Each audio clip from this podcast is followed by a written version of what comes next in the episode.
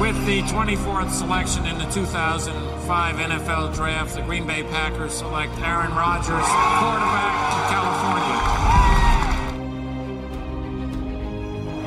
The final snap of Super Bowl 45. The Green Bay Packers have won the Super Bowl. The Lombardi Trophy is coming home. Hallo und herzlich willkommen zum Packers Talk Germany Folge 112. Ich bin der Jo und mit mir heute dabei ist der Markus. Moin. Und der Chris. Hallöchen. Ja, wir sind äh, in Woche 4 der NFL angekommen und wir blicken zurück auf das Spiel gegen die 49ers und natürlich dann noch eine Preview auf das Spiel gegen die Steelers am kommenden Sonntag. Und ähm, ja, sehr ähm, turbulentes Spiel ja am Sonntag. Ähm, wie habt ihr es erlebt? Vielleicht ähm, fangen wir mal hinten an. Ähm, die letzten 37 Sekunden, sage ich mal, oder was habt ihr gedacht, als Juszczyk den Ball in die Endzone getragen hatte, die Packers noch 37 Sekunden auf der Uhr hatten und äh, ja, was habt ihr, was habt ihr in dem Moment gedacht? Ähm, ich habe in dem Moment gedacht, jo, das war's. Also ich bin davon ausgegangen, dass äh, wir das nicht mehr schaffen, beziehungsweise dass uns einfach die Zeit davon läuft irgendwann. Aber Gott sei Dank, Rogers und Adams, die kriegen das immer noch hin. Und Crosby natürlich. Ja, ich dachte auch beim Niners halt schon, das kann nicht sein, dass wir das Spiel jetzt verlieren, wo wir durchgehend geführt haben. Aber gut, am Ende Happy End. Ich bin auf jeden Fall komplett ausgerastet und musste gucken, dass ich nicht zu sehr rumschreie mitten in der Nacht oder früher Morgen, wie man es sehen will. Und äh, konnte dann auch nach dem Spiel erstmal noch nicht pennen, hab mir die Pressekonferenzen und so noch reingezogen. Ja, genau, so ging es mir auch. Also, ja, war schon ziemlich, ein ziemlich geiles Spiel dann am Ende und äh, würde sagen, verdient auch gewonnen. Ähm, ja, ich weiß Ja. nicht, womit wollen wir anfangen, Offense oder Defense? Ich sage einfach mal, wir fangen mit der Defense vielleicht an. Ähm, wer war denn da euer, euer MVP gewesen? Markus, du vielleicht zuerst. Ja, ähm, haben wir gerade schon kurz angesprochen. Für mich war es ganz klar Kenny Clark. Ähm, bei, nach PFF, glaube ich, war er es nicht. Er ist ja irgendwo im Mittelfeld rumgeguckt, was ich nicht nachvollziehen kann. Aber die Menge an Highlight-Plays, die er aufgelegt hat, wo er praktisch alleine diesen, den Spielzug der 49ers komplett zerlegt. Also ich habe es mal äh, kurz aufgeschrieben. Es sind insgesamt neun Spielzüge gewesen, die er alleine zerlegt hat. Ähm, von 70 Defensivspielzügen. Das ist ein unfassbarer Wert und deswegen absolut verdient. Auch mit Abstand der Beste der Defensive. Deswegen Kenny Clark für mich MVP. Ja, ich ähm, kann mich da nur anschließen. Clark für mich nicht mit Abstand, weil ich noch einen anderen Spieler sehr gut fand, aber die beiden waren zumindest mit Abstand für mich die besten. Ähm, war einfach, wie Markus gesagt hat, der, der klar zerstörendste Spieler in der Defense. Im Pass Rush hat er natürlich diesen wichtigen Pressure oder Forced Fumble war es ja dann, glaube ich, am Ende nicht, weil er den Ball nicht berührt hat und auch nicht den Arm, aber auf jeden Fall die Aktion, wo Garoppolo den Lateral Pass nach hinten wirft und die Packers den Ball dann bekommen. Und in der Run-Defense auch ganz klar der dominanteste Spieler, hat da mehrere Plays einfach nach einer halben Sekunde im Backfield quasi beendet. Und ähm, ja, für mich auch jetzt tatsächlich zwei Wochen hintereinander ja Clark Defense MVP und sehr verdienterweise bisher ein starker Saisonstart nach der schwachen Week 1, jetzt die zwei letzten Spiele. Ja, und das ist auch das, was die Packers Defense eigentlich braucht oder was ja vielleicht Joe Barry auch von der, von der Mitte der Defense quasi erwartet. Und für mich wäre es auch klar gewesen in dem Spiel. Ich fand halt wirklich krass teilweise, wie schnell er auch da seinen Gegenspieler geschlagen hat. Hat häufig den Center der Niners, Mac, wo er da irgendwie nach einer halben Sekunde oder mit dem ersten Schritt quasi schon neben ihm war und da ja richtig Alarm gemacht hat immer. Aber das war schon ein richtig gutes Spiel. Ja, Chris, du hast gesagt, du hättest noch einen zweiten, dann damit es nicht so eintönig wird, dann hau doch nochmal deinen zweiten Namen raus, wenn du noch positiv erwähnen würdest äh, in der Defense. Ja, zumindest sehr positiv. Dahinter habe ich noch ein paar, die auch gut waren. Aber als zweiten sehr guten hätte ich noch äh, tatsächlich Preston genannt, jetzt hinter Clark, den ich, der auch im Pass Rush ein solides Spiel gemacht hat, aber kein überragendes. Da hatte ich so zwei, drei Pressures gezählt insgesamt. Aber gerade in der Run-Defense fand ich, hat Preston ein sehr, sehr diszipliniertes Spiel gemacht. Hat da teilweise bei den, bei den Outside-Runs und Sweeps, die die Niners gespielt haben, überragend seine Edge gehalten, auch gegen äh, McGlinchey und gegen Trent Williams öfter. Ähm, das hat mir sehr, sehr gut gefallen. Das hat mir auch generell die ersten Wochen schon bei Preston in jedem Spiel gut gefallen, aber in dem Spiel gerade gegen eine Offense, die halt sehr, sehr auf dem Outside-Run basiert, ist das nochmal mehr ins Gewicht gefallen und deshalb hätte ich Preston hier knapp hinter Clark tatsächlich gehabt.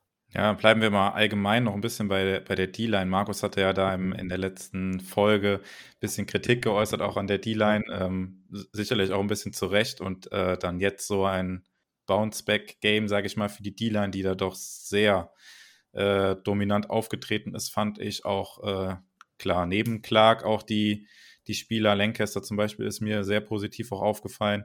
Profitieren natürlich dann alle davon, dass er Clark in der Mitte ordentlich Alarm gemacht hat, aber ähm, ja, trotzdem war das doch von der, von der gesamten D-Line auch ein richtig gutes Spiel, oder Markus? Musst du da ein bisschen, hm. ja, Wiedergutmachung jetzt betreiben? Du meinst, ich muss abwenden. Ähm, nee, also grundsätzlich ist äh, das, was du gesagt hast, korrekt. Also die haben sich alle gesteigert, definitiv. Man könnte jetzt auch sagen, die 49ers haben, ihn, haben es ihnen teilweise ein bisschen einfach gemacht. Ähm, ja, eher nicht so. Ähm, Lancaster habe ich einmal, hatte ein sehr gutes Play, ähm, Lowry hatte ein sehr gutes Play. Ansonsten war das, äh, was die Leute um Kenny Clark herum gemacht haben, fand ich ähm, alles in Ordnung.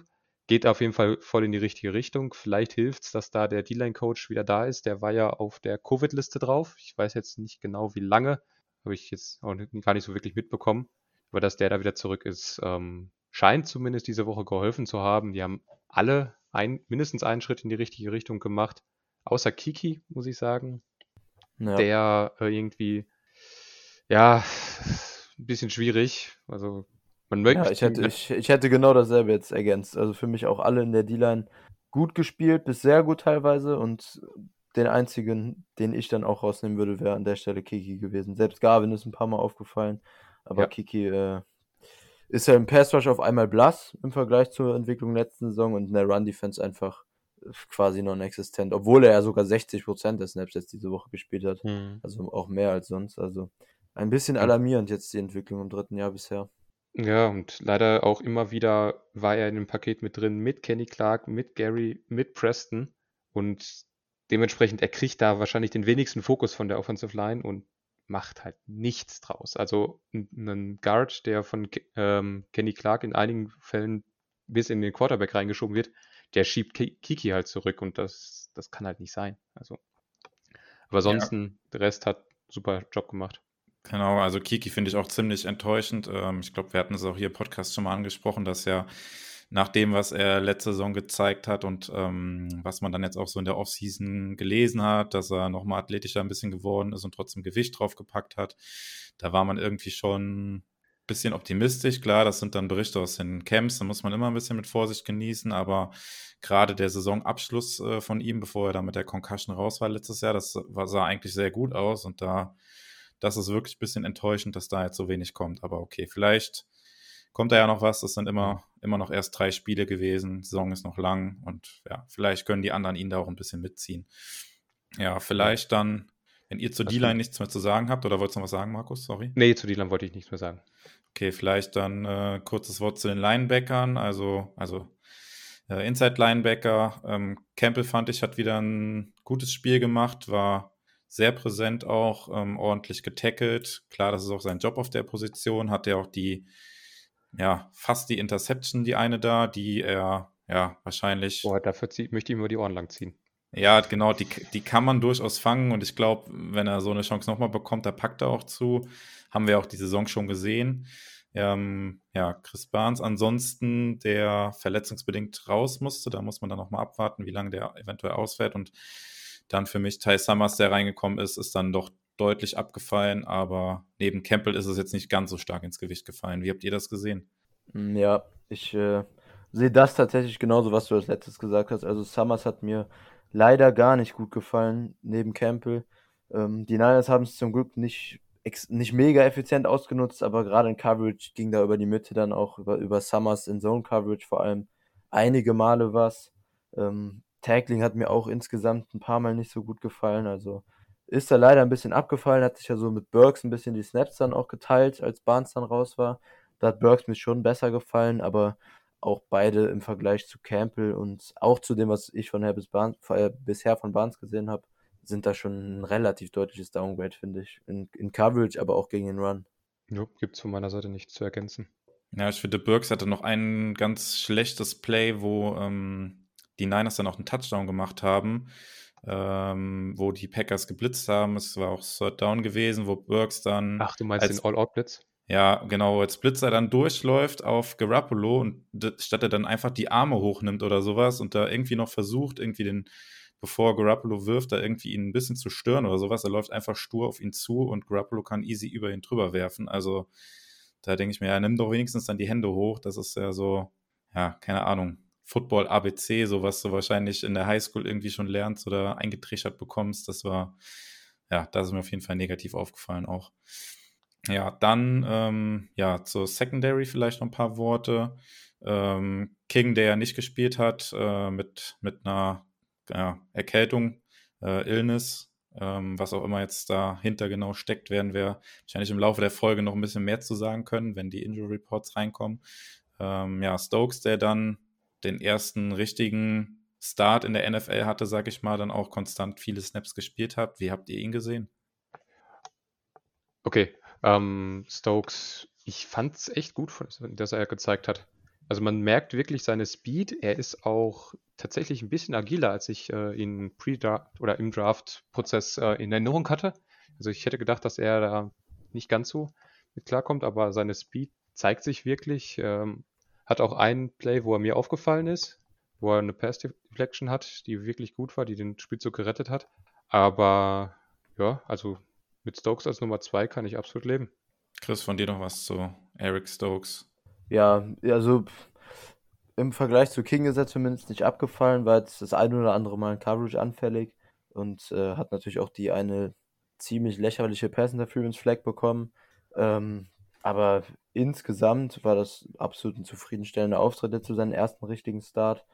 Und da glaube ich, wird noch einiges, gerade mit seiner, mit seiner athletischen Upside auch, kann man dann noch einiges jetzt auch im Laufe der Saison sogar schon erwarten an Steigerung.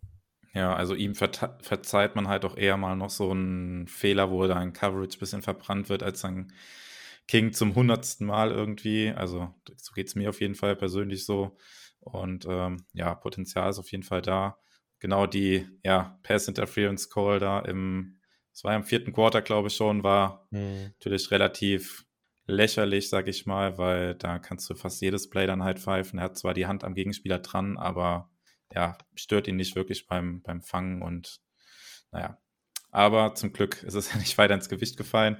Ansonsten, ähm, ja, der Rest der Secondary, mir ist noch aufgefallen, ähm, Savage hat ein paar gute Plays gehabt, ein paar weniger gute Plays. Ähm, Im Tackling gegen Kittel hat er mir ein paar Mal ähm, gut gefallen wiederum. Äh, gegen Wide Receiver dann auch wiederum nicht so gut.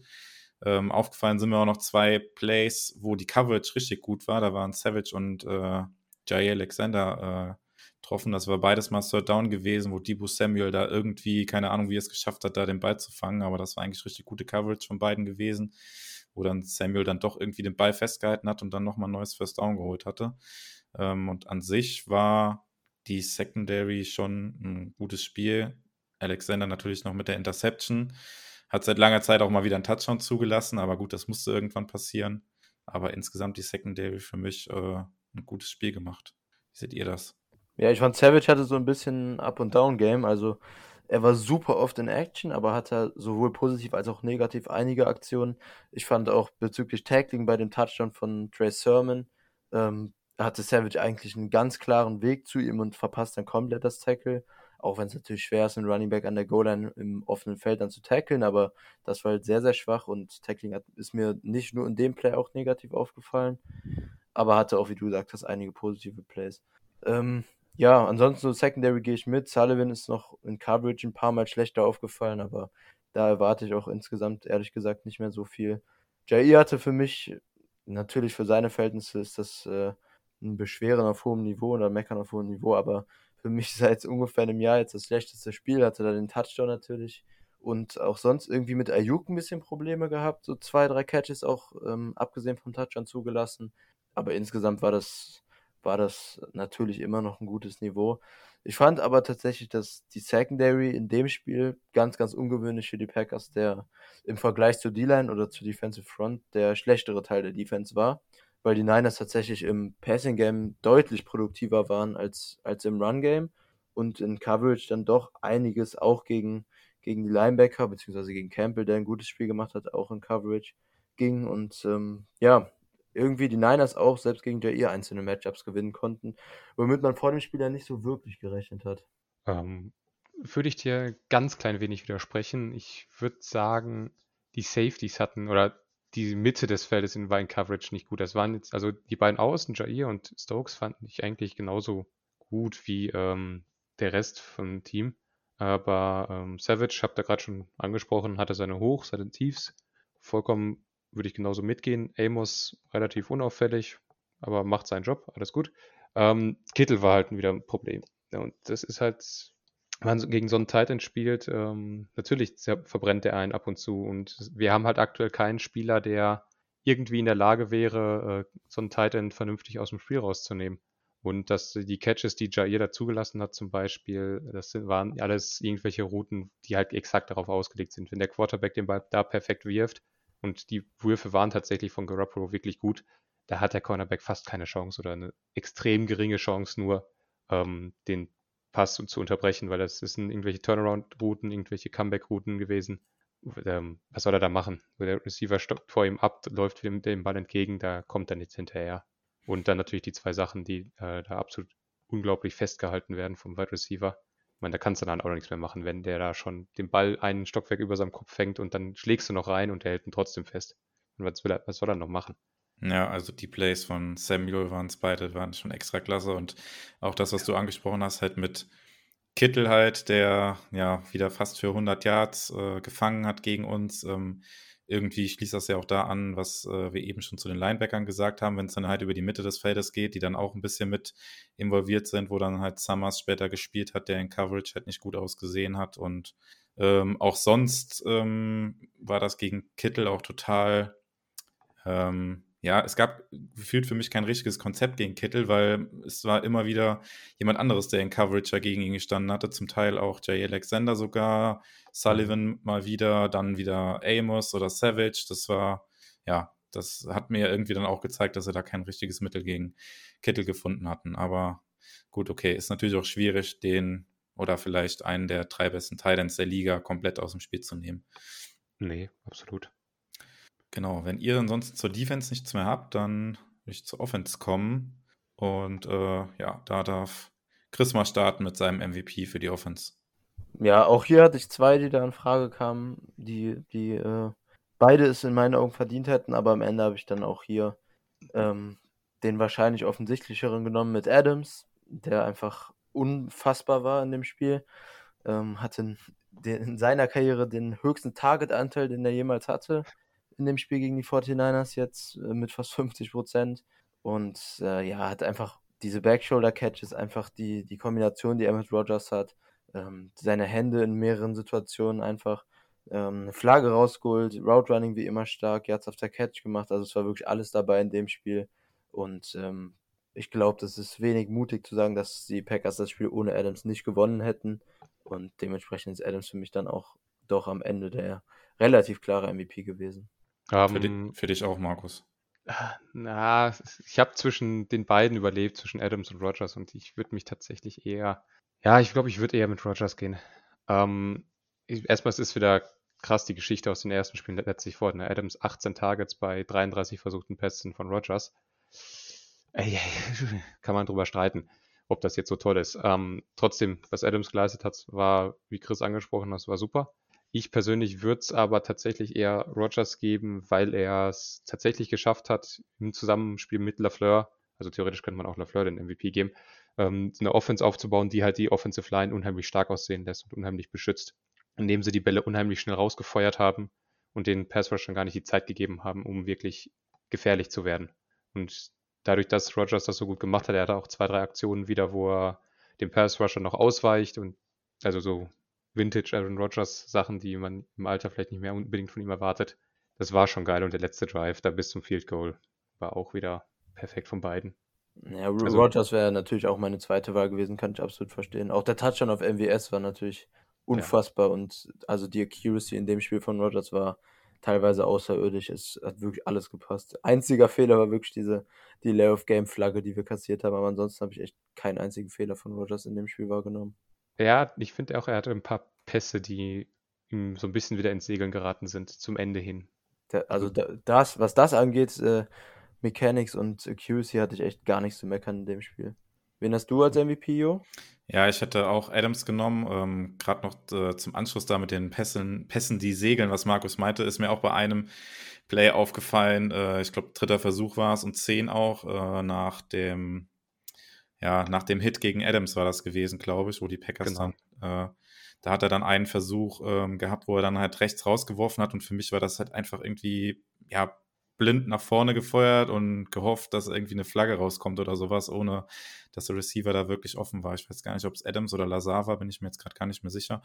Aber ja, das auch wirklich der einzigste Kritikpunkt an Rogers äh, und vielleicht das mit der Flagge, was Chris eben angesprochen hatte, mit dem Delay of Game kurz vor der Endzone, was zum Glück ja dann nicht äh, weiter schlimm war, weil die Packers den Ball trotzdem in die Endzone bekommen haben. Aber ja, Adams für mich ganz klar der herausragende Spieler, da mit 132 Yards, 18 Targets, habt ihr schon angesprochen. Ähm, ja, der zweite Wide right Receiver mit den zweitmeisten Tages, MWS mit vier, also 14 Targets weniger, das ist schon krass. Äh, Markus hat gerade schon ein bisschen so anklingen lassen, ob das so gut ist.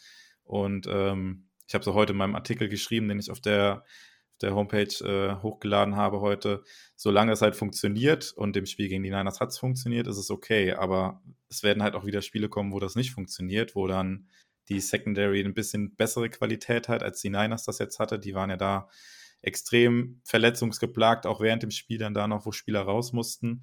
Ähm, ja, es werden wieder Defenses kommen, die das besser verteidigen können, die Adams da in Double Coverage nehmen können und allgemein mehr Qualität in der Secondary haben und dann äh, kommt es für mich darauf an, dass dann die anderen Wide right Receiver halt da sein müssen oder halt Lafleur über die Play Designs halt Wege finden muss, Adams halt trotzdem ins Spiel zu bringen.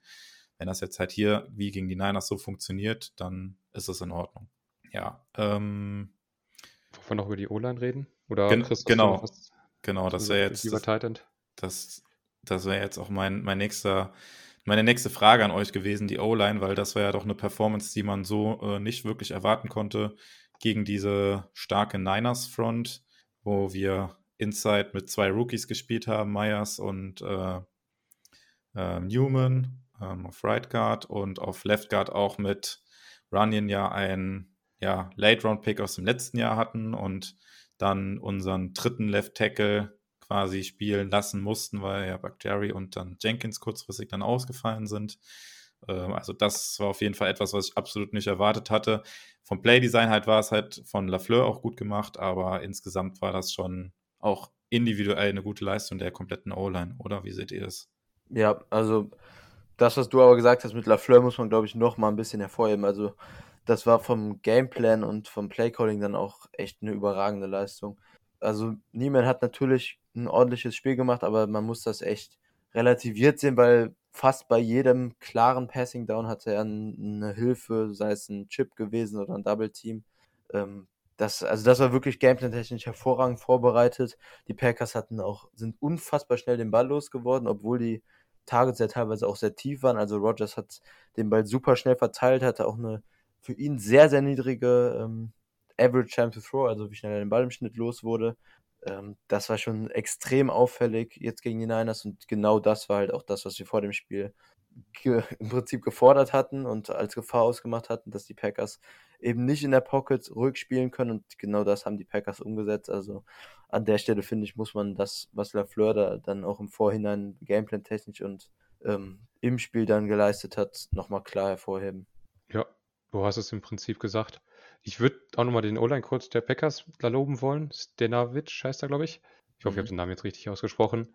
Ähm, der die O-Line da wirklich super eingestellt hat. Ähm, das mit niemand, ja, das ist halt die Sache. Also, wenn man mal wirklich drauf geachtet hat, wäre der, wären die ganzen Spiele, also ich habe jetzt, glaube ich, im, aus dem Kopf würde ich mir fünf Situationen einfallen, wo der Spielzug, glaube ich, keine Sekunde länger dauern darf, weil da Bosa einfach durch ist, aber der Ball ist halt schon weg.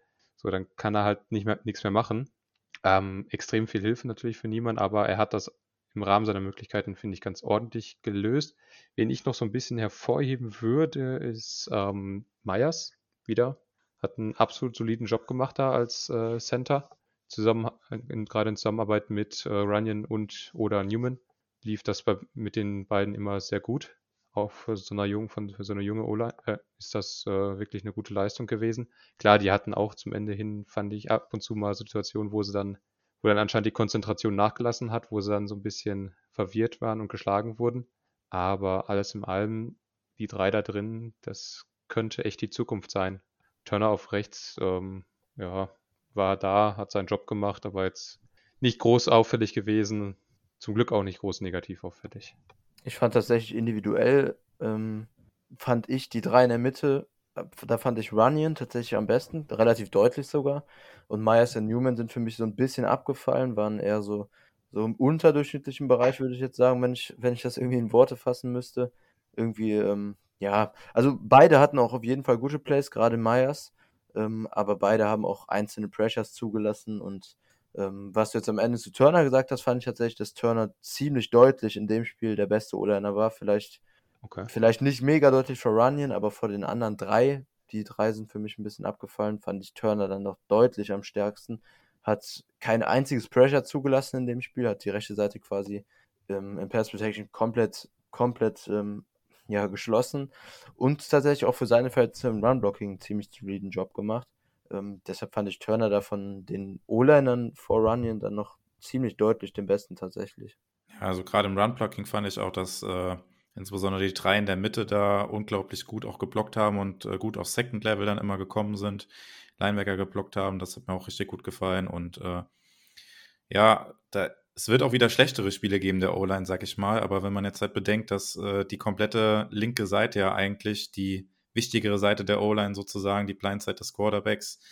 Äh, ja, wenn wir da Bakhtiari und Jenkins dann noch zurückbekommen und die Mitte dann noch ein bisschen besser eingespielt ist mit Myers und Newman dann oder wer auch immer dann auf Right Guard spielt, dann äh, könnten wir gegen Mitte der Saison auf jeden Fall eine richtig gute O-Line haben. Ähm, auch wenn man natürlich jetzt nicht erwarten kann, dass er jedes Spiel so gut ist. Äh, das sind ja halt auch noch Rookies, die lernen, die werden auch wieder Fehler machen, aber da ist auf jeden Fall noch richtig Upside für die O-Line und das macht auf jeden Fall, glaube ich, Mut für die Saison. Hm. Ja, ähm, ja, ansonsten zu Offense habt ihr noch jemanden zu erwähnen. Also ich würde vielleicht noch Alan Lazar nochmal erwähnen, der wie gewohnt halt gut geblockt hat und da zuverlässig war und äh, ja, fast schon in Thailand-Manier da äh, ja, auch im Run-Game einige Wege für Jones freigeblockt hat. Ähm, ja, ist euch sonst noch jemand aufgefallen, den ihr erwähnen wollt? Nee, ich hätte auch nur Aaron Jones nochmal individuell erwähnt. Ähm, das Run-Game war ja okay, aber Jones fand ich dann doch insgesamt noch besser als okay. Hat echt mehrmals Supervision gehabt bei einigen Cutback-Runs, wo er dann zurück zur Backside gelaufen ist und auch was Contact-Running angeht, einige Yards rausgeholt. Einen sehr, sehr schönen Blitz-Pick gehabt und ähm, hat mir da jetzt in der zweiten Woche hintereinander auch individuell wieder super gefallen. Ist echt ein sehr, sehr guter Form und zum Run-Blocking würde ich auch Tonyan tatsächlich nochmal hervorheben, der einige gute, nicht nur Run-Blocks, sondern auch bei Wide right Receiver Screens gute Blocks gesetzt hat. Ja, Tonyan hat ja auch in einem Play da Bosa ziemlich zerstört mit einem Block und ihn da am ja. Boden festgenagelt, genau. Ja. ja. Wenn wir bei dem Thema sind, kann man Louis auch nochmal erwähnen. Der hat auch wieder zwei, drei Aktionen gehabt, äh, wo er Bosa teilweise alleine blockt und äh, das Ding auch gewinnt. Also das ist immer wieder krass, was der alte Mann da noch aufs Feld liefert. Verkappter O-Liner, ja. ja. Ja, dann, äh, ja, bevor wir zum Ende kommen, noch äh, müssen wir noch ganz kurz über das Special Team reden, weil, ähm, ja, natürlich Mason Crosby und unser neuer Panther äh, Corey Bohawkes da ein bisschen außen vor lassen, aber ja, gerade das Play vor der Halbzeit, ähm, ja, wo die Packers den Touchdown machen, äh, Mason Crosby dann den, den Kickoff macht und dann tragen die Niners da den Ball für, ich glaube, 65 Yards waren es, äh, an die Packers 35 dann zurück, wo die Niners dann mit einer Minute auf der Uhr dann ja nochmal in mega gute Feldposition kommen. Also sowas darf einfach nicht passieren und keine Ahnung, mir fehlt da irgendwie mittlerweile so ein bisschen der Glaube, dass sich da dieses Jahr irgendwie noch was ändern wird dran an der Punt äh, und Kick Return Coverage. Also das ist wirklich ja grauenhaft. Und das war tatsächlich in dem Moment auch so ein Momentum Changer für mich, weil die Niners ja dann vor der Halbzeit scoren konnten, nach der Halbzeit den Ball bekommen haben und eigentlich ein Spiel, was mit 17-0, okay, wenn du da mit 17-3 in die Halbzeit gehst, okay, aber da nochmal einen Touchdown zuzulassen nach so einem langen Return, das war echt eigentlich ein richtiger Killer in dem Moment. Ja. Wie habt ihr das gesehen? Ja, das hat die Niners komplett zurück ins Spiel geholt. Ich glaube, ohne den Kick-Return hätten sie auch keinen Touchdown geschafft und dann wären die Niners wohl auch nie so ins Spiel zurückgekommen. Aber ich finde, bei allem äh, Meckern über Special Team können wir zumindest zufrieden sein, auch wenn die Kick Return und Punt Return Coverage immer noch schlecht ist. Das, äh, wie du angesprochen hast, Bohorkes, Crosby sowieso, aber Bohorkes sich aktuell zumindest bisher in den drei Spielen als sehr, sehr guter Trade herausstellt und ein deutliches Upgrade über Scott auch bisher darstellt. Ja, würde ich mich so anschließen. Also ich glaube auch nicht, dass da noch was äh, wird. Also im Prinzip müssen wir einfach zusehen, dass die Kickoffs alle ins Ausgehen, dass die erst gar nicht zurückgetragen werden, egal ob Punt, Kickoff, sonst was. Ähm, aber mit Crosby und Bohorkes haben wir zwei sehr gute und alles andere, das kriegen wir die Saison auch echt nicht mehr in den Griff. Also gehe ich nicht von aus. Okay, dann haben wir zum Spiel gegen die 49ers alles gesagt und kommen zum Spiel in Woche 4. Die Packers spielen zu Hause gegen die Pittsburgh Steelers. Die Steelers stehen nach drei Wochen 1 und 2, sind letzter in ihrer Division, hätte man vielleicht so vor der Saison auch nicht unbedingt erwartet. Überraschende Niederlage oder ein bisschen überraschend auch gegen die Bengals jetzt am äh, letzten Wochenende. Ähm, ja, und wir drei haben uns wieder drei Key-Matchups ausgesucht, über die wir hier sprechen wollen. Ähm, an der Stelle dann auch wieder der Hinweis an unseren äh, zweiten Podcast diese Woche, Enemy Territory, der Richtung Wochenende rauskommt, wo, wo Sebastian wieder ein Steelers-Fan zu Gast hat und da auch ein bisschen detaillierter noch auf das Matchup eingeht. Und ähm, ja, außerdem an der Stelle auch noch erwähnt, äh, Nick war im Podcast der Steelers zu Gast ähm, in der aktuellen Folge. Die gibt es auch schon seit heute, Mittwoch, wo wir aufnehmen. Also morgen, wenn unsere Folge rauskommt, könnt ihr das auch nochmal hören. Da war Nick zu Gast bei den Steelers. Hört da gerne auch mal rein. Ja, ähm, genau, dann starten wir in den Key-Matchups und ähm, ja, Christoph anfangen mit seinem Key-Matchup, seinem ersten. Ja, ich glaube, das Spiel wird letztendlich entschieden tatsächlich mal nicht auf der, auf der offensiven Seite des Packers Balls, sondern mit der Packers Defensive Front gegen die Steelers O-Line und auch so ein bisschen das Steelers Run Game. Ähm, ja, die Steelers sind jetzt die ersten drei Wochen sehr darauf ausgewiesen, ihren First Pick Najee Harris, den Running Back, ähm, ja, zu featuren. Hat jetzt auch letztes Spiel gegen die Bengals 19 Targets oder 18. Ähm, ich bin mir gerade nicht mehr ganz genau sicher, aber auf jeden Fall eine extrem hohe Zahl für Running Back. Wie bitte? 22. 22 Targets, so, ja. Äh, das macht es noch besser. Aber eine immense Zahl und ähm, war da andauernd in Checkdowns und auch teilweise in Designte Roads mit eingewickelt. Aber auch das Run Game des Steelers ähm, läuft bisher sehr, sehr schleppend und das liegt zum größten Teil daran, dass die O-Line, die im Prinzip fast komplett neu zusammengestellt ist im Vergleich zur letzten Saison, sehr, sehr schwach performt. Da konnte man der Offseason auch schon von ausgehen. Aber bisher, ähm, ja, erwartet, äh, übertrifft die O-Line die Erwartung definitiv nicht, eher weniger. Ähm, das fängt mit beiden Tackles an, mit Okora vor, der jetzt zumindest einer gleich geblieben ist äh, auf Right Tackle im Vergleich zur letzten Saison. Auf Left Tackle spielt Dan Moore, ein ähm, Fourth-Round-Pick Rookie von den Steelers. Ähm, ja, beide definitiv angreifbar, Moore auf jeden Fall noch ein bisschen mehr. Ähm, da sollten dann hoffentlich auch, wenn äh, wenn Gary und Preston da wieder den Großteil der Snaps auf Edge sehen, über beide Seiten in Passing Downs einiges gehen. Und ich denke auch, dass da gegen den Run sowohl Gary als auch Preston ähm, nicht schlecht aussehen sollten, wobei die Steelers grundsätzlich deutlich mehr jetzt gerade im Vergleich zu den 49ers zur letzten Woche ähm, über die über, über Innen, über die Inside von Defenses rennen. Und da sind dann eben Kevin Dodson und Kendrick Green als Rookie Center und Trey Turner, der jetzt dann letzte Saison bei ein bei den Chargers ähm, die schlechteste Saison seit der NFL ist hatte, ist jetzt auch noch zu den Steelers neu dazugekommen. Und äh, bis auf Dodson, der in der Preseason und letztens in seiner Rookie-Season sehr, sehr gute Ansätze gezeigt hat, sind da wirklich alle ziemlich anfällig. Sowohl im Pass-Rush als auch im Run-Blocking ist da bisher keiner in den drei Wochen groß herausgestochen.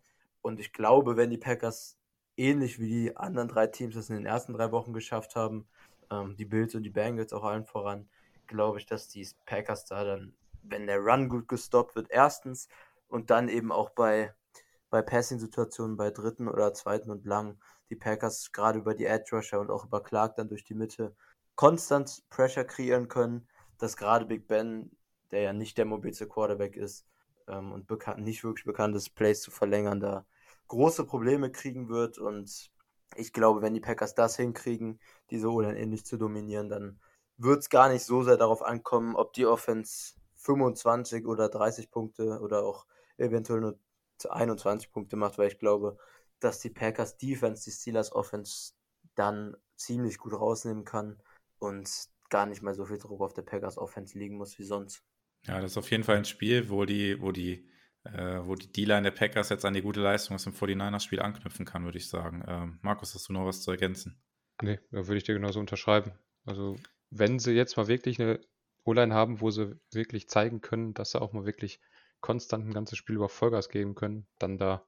Genau, auf jeden Fall. Also die O-Line der Steelers stand ja auch äh, in der Offseason schon in der Kritik und äh, ja, Steelers sind ja dann auch mehr oder weniger dafür kritisiert worden, dass sie dann in der ersten Runde einen Running Back gepickt haben und nichts für die O-Line gemacht haben, weil auch ein guter Running Back hinter einer scheiß O-Line ist halt, ja, ist halt kein guter Running Back oder kann kein guter Running Back dann sein hinter der O-Line. Und gegen die Bengals hatten die Steelers da auch massive Probleme in der O-Line. Also da das Matchup sollte eigentlich zugunsten der Packers ausfallen, aber wir werden sehen, was sich die Steelers einfallen lassen, um das dann doch zu ihren Gunsten zu entscheiden. Und ja, genau, dann. Selten, ja, sag. Ja, hat man selten, dass das äh, Matchup D-Line, also unsere D-Line gegen O-Line der Gegner, dass das im, zugunsten von unserer D-Line ausgeht. Ja, absolut, genau. Ja. Und, und bisher tun die Steelers auch gerade Gameplan und Playcalling technisch, ähm, gerade im großen Gegensatz zu dem, was LaFleur jetzt gegen Niners gezeigt hat, sehr, sehr wenig, um die O-Line zu entlasten und zu beschützen. Also das könnte echt eine kleine oder größere Breakout-Week auch werden für unsere D-Line. Ja, insbesondere vielleicht, wenn man dann tatsächlich auch mit einer Führung im Rücken und die Steelers dann wirklich ins Passing-Game halt zwingen muss, wo dann, ja, wo man dann halt, genau. wo die O-Line halt standhalten muss, äh, weil Big Ben den Ball werfen muss und sie nicht laufen können, da sehe ich auch auf jeden Fall äh, ja, Chancen für unsere D-Line, dass sie da ganz gut ins Spiel kommt. Ja, dann äh, darf Markus weitermachen mit seinem oder ja, mit seinem Key-Matchup und unser zweites Key-Matchup hier in der Folge. Ja, genau, weil ich knüpfe direkt daran an. Für mich ist das äh, Key-Matchup ähm, Claypool gegen Jay Alexander, weil für mich ist, also Stand jetzt sind ja Deontay Johnson und Juju Smith-Schuster zumindest mal fraglich für das Spiel. Juju hat Limited trainiert, nee, hat gar nicht trainiert, so rum. Und Deontay Johnson ist, hat, war Limited, der eine hatte Knieverletzung, Johnson, und Juju hat was an den Rippen. Und dementsprechend der einzig fitte Wide Receiver von den drei Großen, die sie haben, ist Claypool. Claypool ist eine unfassbare Matchup-Waffe, ist ein sehr, sehr großer Wide Receiver, kann gerade was ähm, tiefe Pässe angeht, ist er eine Riesengefahr. Also er kann das Spiel durchaus alleine gewinnen und dementsprechend ähm, gegen unseren besten Corner Jair ist ein bisschen kleiner, aber ist auf jeden Fall ein Matchup, was sehr interessant sein könnte, e, auch wegen der Größe. Und wenn man dann der Steelers Offensive noch den besten Wide Receiver rausnimmt, dann wird es dann schon eng. Dazu muss man aber natürlich auch sagen, dass Big Bens Arm tot ist. Also meines Erachtens kann man das ruhig schon so deutlich sagen. Also wenn ihr wissen wollt, was mit einem Quarterback passiert, der zu lang spielt, schaut euch Big Ben an. Das, da geht nicht mehr viel. Kriegt vielleicht noch zwei, drei tiefe Pässe raus und das war's. Und ansonsten geht, geht da nicht viel. Und dementsprechend, wenn wir die Pässe verteidigt äh, kriegen und da nicht Claypool uns dreimal für 60 Yard und einen Touchdown verbrennt, dann wird da bei der Steelers Offense nicht viel laufen. Dementsprechend müssen wir da schauen, dass der rausgenommen wird, am besten durch unseren besten Corner. Und dann, ja, soll das ein Ding werden. Wie seht ihr das? Ja, ich sehe es genauso. Claypool ist ja vor allem auch eine vertikale Waffe und ich glaube, dass die Steelers O-Line selten genug Zeit verschaffen wird, oder zumindest hoffe ich das, dass ähm, der da groß zu tragen kommt. Ähm, du hast die anderen beiden ja auch schon angesprochen. Mit Juju und Deontay zwei, die auch auf kurzen und mittleren Routen etwas schneller frei werden. Aber ich glaube, wenn die Packers da in der Coverage ihren Job gut machen, dann äh, muss das nicht mal überragend laufen in Coverage, damit unsere D-Line ähm, und auch eventuell mit Blitz, dass wir dann da schnell für Pressure sorgen und die Cornerbacks da gar nicht mal mehrere Sekunden covern müssen, wie es in anderen Spielen der Fall war, wenn die Packers D-Line von der gegnerischen O-Line dominiert wurde. Ja, nicht nur die Coverage muss gut halten, also Claypool für mich auch ein Receiver, der halt Yards after Catch auch noch gut Schaden anrichten kann, dass, äh, falls er dann mal einen Ball fängt, dass halt die Tackles dann halt ordentlich sitzen, was ja auch immer mal wieder ein Thema war bei unserer Defense. Äh, das würde ich halt auch noch erwähnen. Und äh, ja, Markus, du hast es schon angesprochen, wenn halt äh, Deontay Johnson und äh, Juju tatsächlich nicht spielen sollten, dann konzentriert sich natürlich alles auf Claypool und das wird natürlich die Sache erleichtern. Aber da muss man natürlich jetzt die Injury Reports, die dann jetzt noch kommen bis Freitag, muss man mal abwarten, wie das dann da aussehen wird. Genau, dann würde ich weitermachen mit dem dritten Key-Matchup, was wir uns ausgesucht haben. Und äh, mein Key-Matchup wäre dann die andere Seite gegenüber dem, was Chris gesagt hat an der Line, also die Packers O-Line gegen die D-Line der Steelers. Die D-Line der Steelers ähm, natürlich ja, hochgerätig besetzt, allen voran halt äh, TJ Watt, der ja, ja in seine Heimat jetzt zurückkehrt und wahrscheinlich hochmotiviert sein wird, da im Lambo viel zu spielen und zu zeigen, was er kann und äh, ähm, ja, den Packers noch mal ein bisschen vorzuhalten, äh, dass, dass sie ihn damals nicht gepickt haben. Hm. War natürlich jetzt auch verletzt gewesen und ähm, hat jetzt heute, also Mittwoch, auch nur Limited trainiert. Muss man also auch mal abwarten, ob, äh, ob er spielen kann. Sonst haben die Steelers in der D-Line natürlich noch äh, Cameron Hayward ähm, und ähm, Highsmith, der allerdings auch nur Limited trainiert hat. Ähm, das heißt, die Steelers sind da, ja, gehen ein bisschen auf dem Zahnfleisch, aber grundsätzlich ist es natürlich immer noch eine Unit, die, ja, zu den besseren auf jeden Fall in der Liga gehört. Ähm, ich würde es jetzt nicht ganz so auf dem Niveau sehen wie jetzt die 49ers-Line, äh, aber auf jeden Fall Top 10 für mich noch die Line, wenn alle fit sind. Melvin Ingram haben sie ja noch dahinter. Ähm, ja, und die Packers O-Line muss einfach an das gute Spiel jetzt gegen die 49ers anknüpfen. Ähm, auch wieder über das Playdesign halt kommen. Matt LaFleur muss da helfen, die, die Rookies zu entlasten und je nachdem, wer dann halt auf Left Tackle spielt, hoffentlich kann Jenkins wieder spielen. Ähm, hat jetzt heute nicht trainiert, also war beim Training noch nicht dabei am Mittwoch. Das heißt, das muss man dann auch mal abwarten, ob dann äh, Niemann dann nochmal auf Left Tackle einspringen muss. Ähm, ja, aber ansonsten ist das ein Matchup, was die Packers O-Line für sich entscheiden kann, aber es ist jetzt ähm, ja kein Selbstläufer, sage ich mal. Und ähm, ja, es wird natürlich helfen, wenn TJ Watt fehlen würde, aber ich würde jetzt mal Stand jetzt davon ausgehen, dass er spielt, weil ich glaube, er selbst wird da auch hoch motiviert sein, in Wisconsin, in seiner Heimat, da im Lambo 4 zu spielen. Ja, wie seht ihr das Matchup? Hm, ich würde dir nur teilweise zustimmen. Also natürlich, wenn Watt und Highsmith dabei sind, wird es ganz gefährlich. Also TJ Watt halte ich für noch einen gefährlichen Pass-Rusher als äh, Bosa. Und dementsprechend, du hast es angesprochen, der wird motiviert sein. Und das Gute ist, er hat letzte Woche schon nicht gespielt. Und äh, Leistenverletzungen können dann durchaus sich auch schon mal ein bisschen was hinziehen. Dementsprechend, wir haben da ja auch einen Kandidaten, der da ein Liedchen von singen kann. Dementsprechend, wenn TJ Watt spielt, wird es wahrscheinlich zwei, drei Mal bei Rogers einschlagen, denke ich schon. Ähm, sollten die beiden aber wieder nicht dabei sein, Highsmith und Watt, ähm, macht mir der Pass Rush gar nicht so viel Sorgen, ehrlich gesagt, weil Ingram sah jetzt auch im letzten Spiel gegen die Bengals nicht so stark aus wie aus seinen Chargers-Zeiten.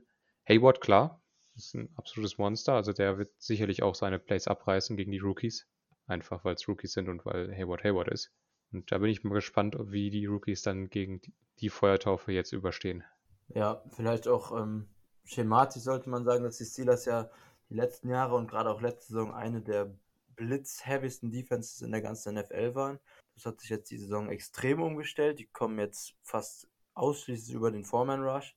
Ähm, das heißt, unsere Offense wird, oder zumindest die O-Line wird weniger mit Blitz-Packages zu tun bekommen, sondern da einfach eins gegen eins ihre individuellen Matchups gewinnen müssen.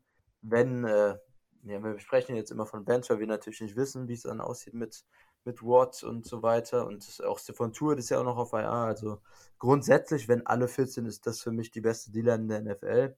Das, die Frage wird jetzt eben sein, wie fit sie sind. Wenn Watt dabei ist, ändert das natürlich eine Menge. Ähm, Alualu zum Beispiel ist ja auch noch auf dem Injured Reserve.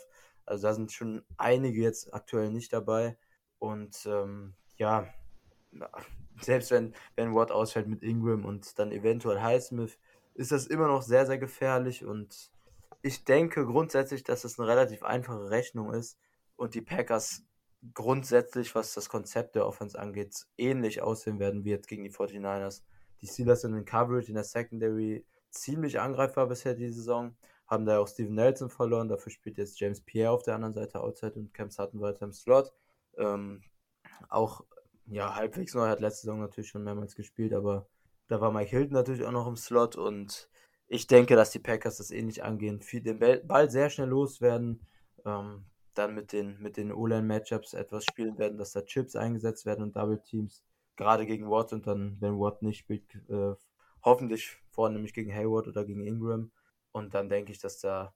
Also ich vertraue Lafleur nach dem Niners-Spiel so weit, dass ich glaube, dass unsere O-Line äh, okay aussehen wird, bis gut aussehen wird, weil das Scheme drumherum einfach so gut aufgebaut ist, dass die Packers über Screens und schnelle Pässe dann einfach die Secondary auch auseinandernehmen können mit, mit schnelleren Pässen.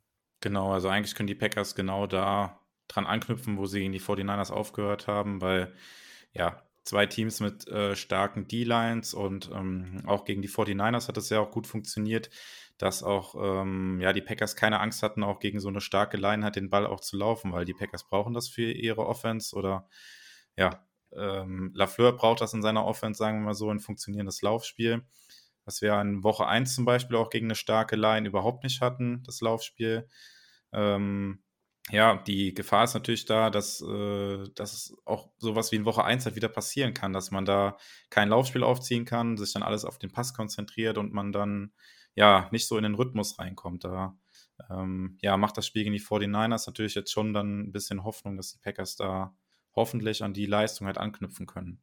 Ähm, ja, wenn ihr jetzt zu dem Matchup nichts mehr zu sagen habt, dann würde ich noch kurz auf die äh, äh, Roster-Moves eingehen, die die Packers machen mussten oder gemacht haben. Ähm, Tight End, Fullback Dominic Daphne ist vor dem Spiel gegen die 49ers schon auf IR geschoben worden. Ähm, weiß jetzt auch gerade gar nicht genau, was er hat. Ähm, vielleicht kann da gerade von euch einer was zu sagen, was er hatte. Das habe ich jetzt gerade nicht auf dem Schirm. Ähm, ja, ist auf jeden Fall auf IR und es kam dann auch direkt Ersatz. Die Packers haben dann gestern bekannt gegeben, dass sie Tyler Davis von den, von den Colts, vom Practice Squad der Colts gesigned haben. Ähm, auch direkt ja, dann in den Active Roster der Packers, äh, trägt die Nummer 84. Äh, mal sehen, ob er da direkt Einsatzzeit bekommt. Und die Packers mussten auch äh, Tyler Lancaster, der gegen die 49ers ja noch gespielt hatte, auf die Covid-19-Liste schieben. Das heißt, entweder ist er selbst infiziert oder hatte Close Contact zu einem äh, Infizierten. Der wird dann ziemlich sicher am Wochenende noch nicht spielen können. Und da kann man jetzt natürlich nur hoffen, dass er da ja keinen weiteren auf die Liste mitbefördert, weil er da irgendeinen angesteckt hat oder Close Contact zu irgendjemandem war. Das muss man natürlich dann mal noch beobachten bis Sonntag. Ja, habt ihr an, ansonsten jetzt an der Stelle noch was zum Spiel am Sonntag zu sagen? Ja, noch ähm, kleinere Verletzungsupdates. Und zwar Kevin King ist im Concussion-Protokoll. Also er steht ja erst drauf mit einer Illness, also mit einer Krankheit. Und ähm, er ist wohl zu den Teamdoktoren gegangen. Es kam jetzt gerade, er hat vorher in der Pressekonferenz gesagt und hat gesagt, er fühlt sich nicht wohl. Dementsprechend haben sie ihn ähm, erstmal rausgenommen und ihn dann untersucht und er hat eine Gehirnerschütterung. Dementsprechend äh, durchläuft er jetzt erstmal die Woche das Concussion-Protokoll und man schaut mit ihm, wie es die Woche weitergeht. Äh, Elton Jenkins und MVS, bei den beiden weiß man auch, also so wie es klingt, scheint es eher so zu sein, als würden sie nicht spielen. Zumindest so klang jetzt das, was Lafleur gesagt hat. Genau, also Jenkins ähnlich auch wie letzte Woche ähm, ähm, wurde jetzt gesagt, dass er wahrscheinlich die ganze Woche braucht, äh, bis Sonntag dann tatsächlich entschieden werden kann, ob er spielen kann. Ähm, auch MWS, der gegen die, gegen die Niners raus musste, eine Hamstring-Verletzung, ist noch nicht ganz klar, ob er spielen kann.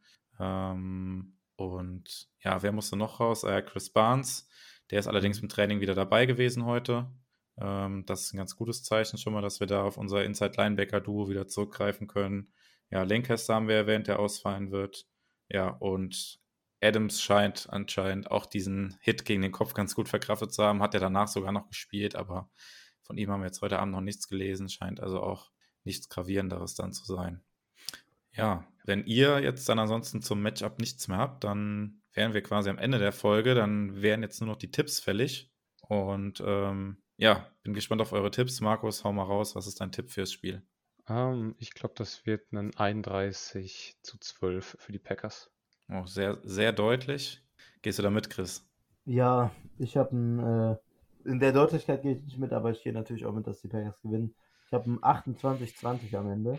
Und ich wollte an der Stelle mal sagen, das ist mir aufgefallen, dass die letzten beiden Tipps von den Packers habe ich den Packers-Score beide Male genau richtig getippt. Ich hatte 35-20 gegen die Lions und 30-26 gegen die Niners. Also werden die Packers diese Woche wohl auch 28 Punkte machen. Ja, das äh, klingt doch nicht schlecht. Ähm, ja, Respekt auf jeden Fall dafür. Football, das Ergebnis richtig zu tippen, ist natürlich immer noch mal äh, ja, richtig schwer. Ich weiß gar nicht, ob ich das jemals bei hier irgendeinem Tipp meine Packers-Spiel überhaupt mal Ich glaube auch, getroffen das habe. meine, meine ersten zwei Ja, überhaupt, aber direkt nacheinander.